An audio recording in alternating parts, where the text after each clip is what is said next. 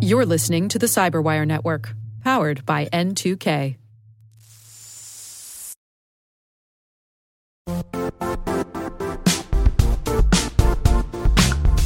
The IT world used to be simpler. You only had to secure and manage environments that you controlled. Then came new technologies and new ways to work. Now, employees, apps, and networks are everywhere. This means poor visibility, security gaps, and added risk. That's why Cloudflare created the first ever connectivity cloud. Visit cloudflare.com to protect your business everywhere you do business.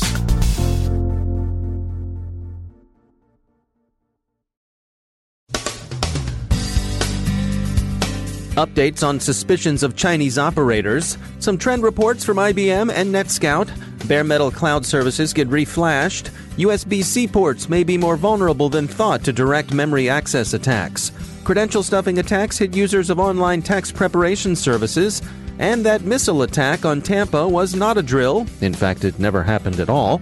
And congratulations to the citizens of Florida for recognizing a hack and a hoax when they see one.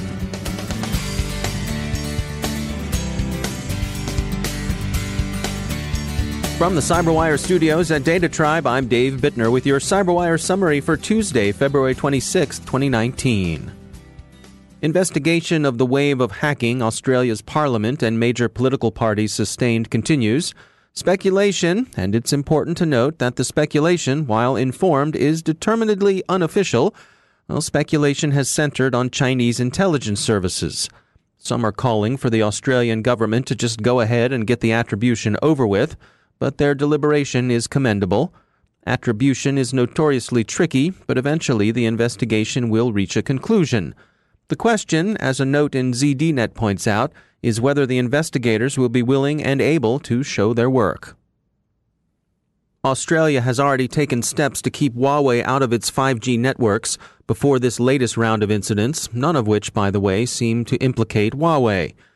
In the U.S., there are calls in Congress to go even farther than that and ban the company's hardware from even legacy networks. Huawei continues to insist that the Americans have no zero evidence that there are any security problems with their devices. IBM's X Force released its 2018 Threat Intelligence Index report this morning. They found that ransomware declined while cryptojacking rose. The researchers also found that misconfigurations continue to be a problem for organizations, with public disclosure of such incidents up by 20% over 2017. Scammers continue to make heavy use of business email compromise, so watch out for social engineering. And attackers are taking a much greater interest in the transportation sector. That industry was the second most attacked in 2018, rising from the 10th place it occupied in 2017. NetScout also released a trend report today. They find an increasing threat to the Internet of Things, with IoT devices coming under attack as soon as five minutes after their installation. Much of the attention attackers give these devices is done to mount distributed denial of service attacks. NetScout also thinks they're observing more involvement of nation states in the conduct of such DDoS campaigns. Security firm Eclypsium this morning released a study of potential security issues that arise with bare metal cloud services. IBM, among the vendors affected, responded yesterday by requiring that all baseboard management controllers, quote, be reflashed with factory firmware before they are reprovisioned to other customers, unquote. Eclypsium says it's pleased to learn of this mitigation, but that they disagree with IBM's assessment of the vulnerability as low severity Eclypsium thinks it more serious than that. Do dongles make you nervous? Do you worry about that thumb drive? How about USB chargers? Well, worry. New research from the University of Cambridge and Rice University shows that computers with USB C ports are more vulnerable to direct memory access attacks than previously thought. Current protection provided by Input Output Memory Management Units, or IOMMUs, was found to be insufficient. As a result, Cambridge says many computers running Windows, Mac OS, and Linux can be compromised by peripheral devices like chargers. Complete remediation will require changes in system design on the part of the technology companies, which the researchers say is in progress. Until then, users are advised to avoid connecting untrusted devices to their platforms. Looking toward the business side of cybersecurity, the sector as a whole continues to be hot with venture capital investors. We checked in with Gaurav Tuli, partner at F Prime Capital, for his take on the market. VC funding in security is really robust, you know, and it's been steadily growing from kind of one to two billion dollars per year you know, several years ago to now it's approaching five billion dollars a year. And it really it made today security is one of the largest areas of investment in venture capital, and and that's a pretty big statement considering how much money is going into private companies. The common wisdom, and and you know, I, I think it's it, it is still yet to be refuted, is that you know cybersecurity has been effectively an evergreen area, in that although you know we look at the market today and there's thousands of companies and it feels overfunded, the reality is that it's really hard to be an enterprise and win and you're you're you're fighting against uh, attackers that are incredibly sophisticated technology, incredibly sophisticated experience, uh, potentially backed by governments.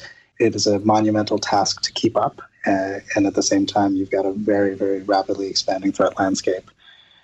So the ability for incumbents, um, you know, the large, typically large security vendors or diversified technology vendors, to keep up and continue to supply enterprises with the technology they need to protect themselves and and that's that's a really difficult problem to solve. And that's why startups have been so important and and I think will always be important in cybersecurity.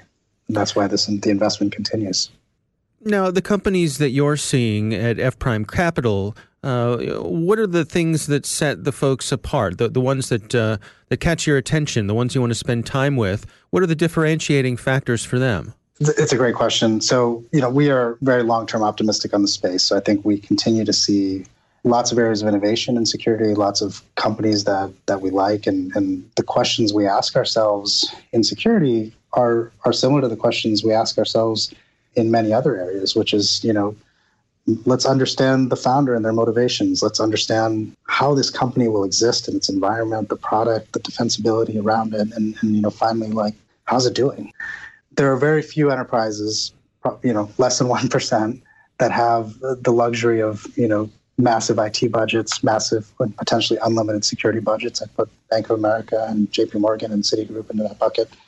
They're very well paid CISOs, large security engineering teams. They're building custom protection, custom monitoring, uh, custom custom response, um, security operations centers that are heavily staffed. But you know, outside of this kind of Fortune 500, Global 2000, most companies frankly have very little. And you know, we speak to many of these companies, and they'll have a designated IT guy as their informal CISO, and it's a really daunting job if you're if you're alone and if you're new to security. So we look for for interesting solutions that can both solve this problem, which is you know, how do I help organizations that just can't scale up on the human resource side to manage you know more security alerts or more vendors but at the same time protect them, allow them to respond efficiently and quickly, um, and understand their environment. Uh, so the, the kind of companies that can do that, and, and you know, I think we have several in our portfolio that we're really excited about. That really catches our eye because not only can you solve the problem for that 99% that don't have the resources to do it, you can scale up and still help very large enterprises, which you know tend to have the larger budgets do you have any advice or, or words of wisdom for that person who's uh, you know sitting in their garage or basement thinks they thinks that they have a, a better mousetrap, a better way to uh, to solve some of these problems? Um, any tips or words of wisdom for them to prepare themselves to be properly uh, prepared for going out and speaking to folks like you?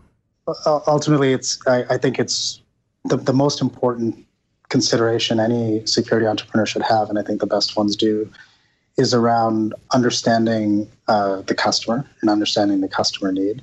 And that's what all of, you know, we believe all of our companies are guided towards that kind of true north, which is what is, how do we significantly improve the lives of our customer? Um, and that can come through many areas. But I, you know, to your point about a better mousetrap, there, there, there's lots of exciting technology you can throw into a security product today. But at the end of the day, you know, you have to remember that CISOs and security teams are overwhelmed with the amount of technology, the amount of jargon, the amount of companies that are coming at them. And what they really need is someone to help them solve their problems. Sometimes that's just basic blocking and tackling, and they need a more efficient way of doing it. And sometimes it's, you know, innovative new threat vectors that they need to wrap their heads around. But you really have to spend time with the customer to understand their needs, understand how they think about things, and understand their real problems before you can take a better mousetrap and turn it into a company. That's Gaurav Tuli from F Prime Capital. It's tax season in America and in some other places too. It had been reported that TurboTax had been breached, but that seems not to be true. The popular online tax preparation service wasn't itself compromised, but a number of users were. Credential stuffing attacks appear to have hit an undisclosed number of accounts. And finally, no, the mayor of the city of Tampa is not a delusional lunatic rampaging wildly through social media. He does have a Twitter account, and someone did hijack it. The still unidentified hacker got control of the account for about five hours last Thursday and used it to post a series of vile and threatening tweets, including a fake ballistic missile warning. The tweet read, Ballistic missile inbound thread inbound to Tampa Bay area. Seek immediate shelter. This is not a drill. That's thread, not threat, friends, which is. That's thread, not threat, friends, which would have been redundant in any case since an inbound missile is as close to a threat by definition as anything ever is in this vale of tears. Of course, the tweet was in all caps, presumably so everyone would get the urgency, because nothing says call to action like caps lock. Tampa's City Hall responded by saying, Earlier this morning, we noticed someone hacked Mayor Buckhorn's Twitter account. This was clearly not Mayor Buckhorn. Upon noticing the hack, we immediately began investigating these reprehensible tweets. So, what was reprehensible behind, oh, a false alarm announcing nuclear Armageddon? Well, beyond inbound missiles, the hijackers said that he, she, or they had put a bomb somewhere and looked forward to seeing minorities die. There was a range of sexist and racist invective, along with particularly repellent child abuse content tagged with what Naked Security calls personalities in the gaming community. There's a good news side to this, and that side is the fact that apparently no one took this nonsense seriously. His Honor, Bob Buckhorn, normally tweets normal, upbeat stuff, happily boosting Tampa with encouragement for investment, development, home repair, swapping good ideas, and so on. Depravity and the gaming community really aren't in his line at all. Apparently, people knew that something was amiss, and that it had nothing to do with Mayor Buckhorn. He wouldn't tweet panic, murder, and obscenity. This skeptical response is a pleasing sign to some local herd immunity to epistemic contagion. How did the hijacker get control of the account? Well, the best guess so far is weak passwords, possibly exploited in credential stuffing or a dictionary attack. What about the perpetrators, you might ask? Here, alas, it's a familiar sounding story. Personalities in the gaming community is probably the key. The skid responsible for the incident sought to shift responsibility to three gamers, one of whom said the whole thing came about in the course of an online disagreement. Some of the gamers tagged have been swatted by other gamers in the past. The city of Tampa is working with law enforcement to find the person or persons responsible. Good hunting to you, we say, and be on the lookout for a half hacker weight skid who spends way too much time trading skins.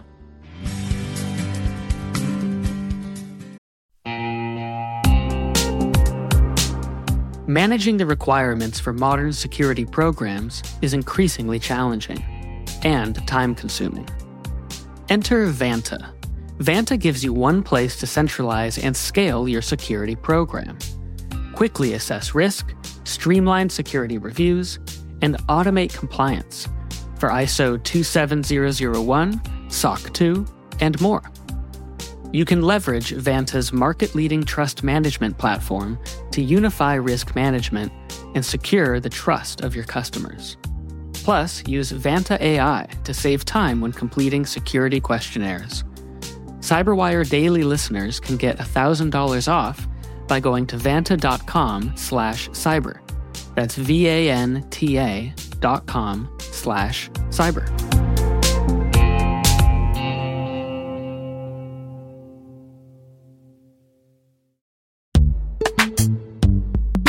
In the dynamic world of enterprise security, identity architects and IT leaders face a major challenge. Growth by repeated acquisitions multiplies the complexity of everything. multiple IDPs, MFA providers, policy engines that all need to coexist. This can lead to fragmented user identities and policies that create security vulnerabilities and add access friction. Strata Identity solves this. Now you can decommission unneeded IDPs and consolidate the ones you'd like to keep without rewriting apps or disrupting users, engineers, and app owners. Plus, Strata's modular architecture makes it easy to integrate with any identity provider without manual maintenance and coding. Join the ranks of cybersecurity leaders using identity orchestration. Visit strata.io slash cyberwire, share your top identity security priorities, and receive a pair of complimentary AirPods Pro. Offer valid for organizations with over 5,000 employees. Step into a new era of identity management at strata.io slash cyberwire.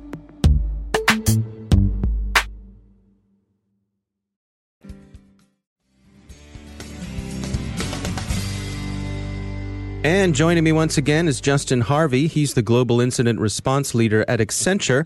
Justin, it's great to have you back. Um, you know, you travel all over the world looking at, uh, well, responding to these incidents and, and looking at how people have uh, been attacked and the vulnerabilities that they have. What are the things that you see out there? What are the vulnerabilities that adversaries are really looking for? Well, they're looking for any sort of vulnerability they can use to their advantage. And there's been a lot of talk about zero days, and zero days are not used as often as you might think uh, in these cases.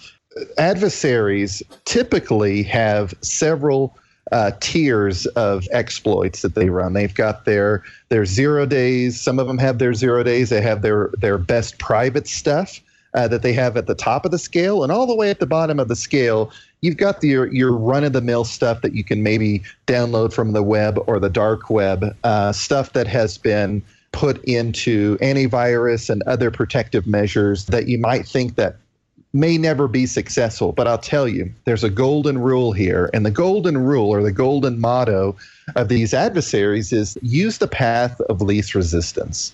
Hmm. So you're not going to bring out your best stuff, your highest tier exploits and uh, and capabilities if it's not needed. We've worked a, a, case earlier this year where a nation state was actually using an extremely old uh, remote access Trojan, one that had been in the public domain for several years, including the source code. Why did they do that? They used it because it worked. Until organizations can raise their collective level of capabilities within their cyber defense programs, then you're going to continue to see adversaries using the path of least resistance, doing whatever they can do, uh, starting from the easiest stuff to get into those systems.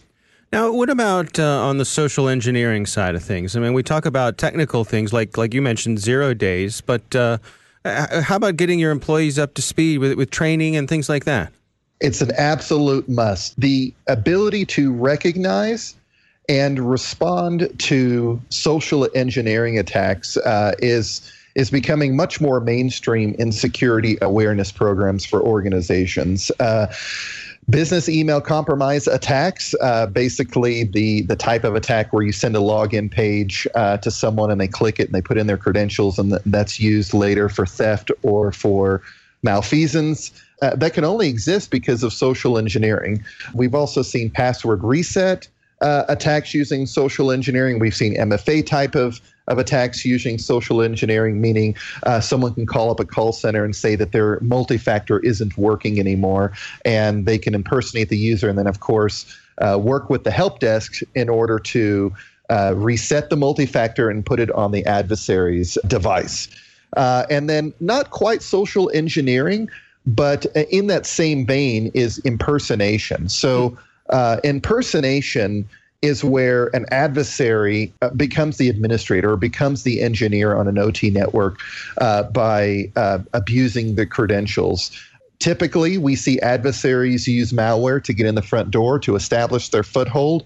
They steal credentials and then they move about in the enterprise uh, utilizing uh, those stolen credentials, and they and they a lot of times they don't use malware anymore. So uh, more and more organizations are looking at things like insider threat platforms and the ability to uh, really question your identity logs in the enterprise to see if there's any sort of anomalous behavior by your administrators or by your users. For instance, why is the CFO uh, logging into de- into the development uh, environment? That would be.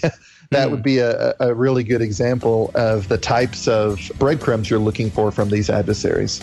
No, it's interesting insights. Justin Harvey, thanks for joining us. Thank you.